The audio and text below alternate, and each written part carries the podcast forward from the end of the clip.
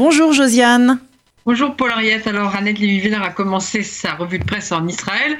Eh bien moi aussi je vais commencer la semaine en Israël avec Dror Michani et son nouveau roman Une, deux, trois qui paraît dans la série noire de Gallimard, traduit comme d'habitude par Laurence Sendrovitch, et disponible en numérique pour 13,99 euros.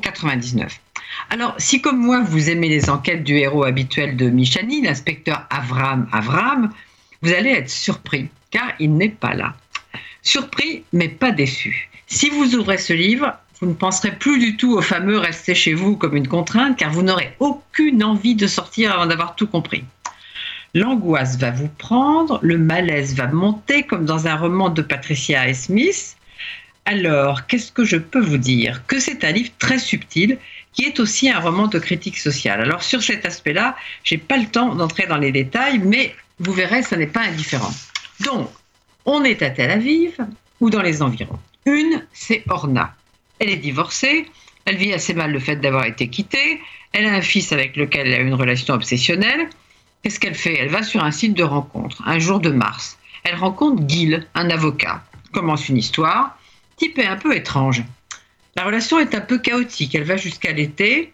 Bon, je ne peux pas vous dire ce qu'elle découvre de Gil, mais je vous dis qu'il propose après l'été un voyage à Bucarest et puis que ça se termine pas très bien. Alors deux, deux c'est Emilia. Pas terrible comme histoire. Réfugiée lettonne de Riga, peine à apprendre l'hébreu. Elle avait un employeur délicieux, un vieux monsieur, Naoum. Il meurt.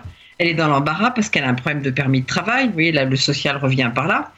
La femme de Naoum lui dit que son fils avocat va pouvoir l'aider. Il s'appelle comment? Il s'appelle Gil, bien sûr.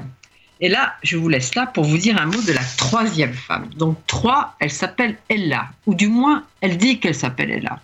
Elle va tous les jours dans un café pour écrire un livre sur le ghetto de Lodz entre 1941 et 1944. Du moins, c'est ce qu'elle dit. Elle sort de temps en temps du café pour fumer. Un homme l'aborde un jour. Il s'appelle Gil, bien sûr. Et c'est là que ça devient un roman totalement policier dont je ne peux rien vous dire car ça gâcherait le plaisir.